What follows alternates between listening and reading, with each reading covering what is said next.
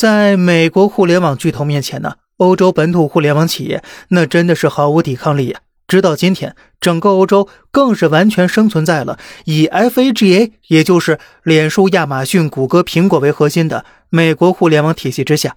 于是啊，一场不可调和的矛盾就出现了：数据安全将何去何从呢？老美啊，把“老赖”这词儿体现的淋漓尽致。起初的美国答应了。我呢，跟你签署安全港协议。如果我收集欧洲人的个人数据，提前告知，必须提前告知，得到允许我才收集。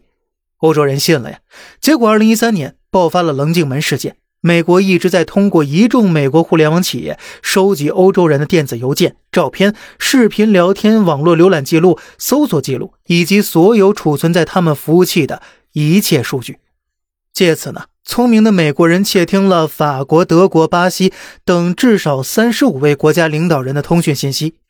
二零一五年十月，愤怒的欧洲法院直接推翻安全港协议，认定无效。美国痛心疾首，表示：“别别呀，哥，我改啊，绝不会有下次了。”于是呢，欧美又签署了监管力度更强的欧美隐私盾牌。结果，二零一六年，Facebook 又被爆出非法追踪、调用欧洲用户数据，为美国情报机构搜集情报。二零二零年七月，欧洲法院又作出判决，隐私盾无效了。但这次，美国不装了，摊牌了。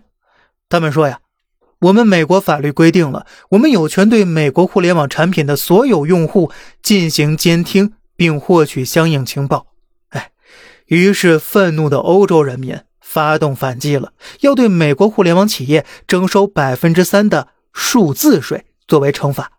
结果呢，美国那边反手就是一巴掌。如果欧盟敢征收数字税，美国将对欧盟出口的三十一亿美元商品完全征税。态度很明确了，我就是要用互联网企业获取你们的信息情报，不让获取你试试。特朗普曾经吹嘘啊，马克龙用什么姿势？他都一清二楚的，被数据殖民、被无限监听的日子，欧洲人民到现在彻底过够了。欧洲领导人那更是够够的了。回过头来啊，再看 Chat GPT，又是从美国兴起爆发的。关键是这玩意儿对信息的泄露比互联网还要严重。韩国三星接入 Chat GPT 不到三十天，就发生了三起重要数据外泄事件。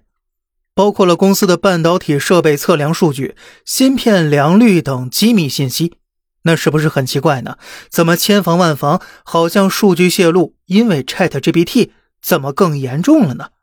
咱们呀，下期接着聊。好了，这里是小胖侃大山，每天早上七点与您分享一些这世上发生的事儿。观点来自网络，咱们下期再见，拜拜。